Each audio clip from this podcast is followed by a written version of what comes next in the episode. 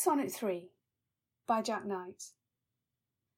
Look in thy glass, and tell the face thou viewest, now is the time that face should form another, whose fresh repair if now thou not renewest, thou dost beguile the world, unbless some mother. For where is she so fair whose uneared womb disdains the tillage of thy husbandry? Or who is he so fond will be the tomb of his self-love to stop posterity? Thou art thou mother's glass, and she in thee calls back the lovely April of her prime. So thou through windows of thine age shalt see, despite of wrinkles, this thy golden time.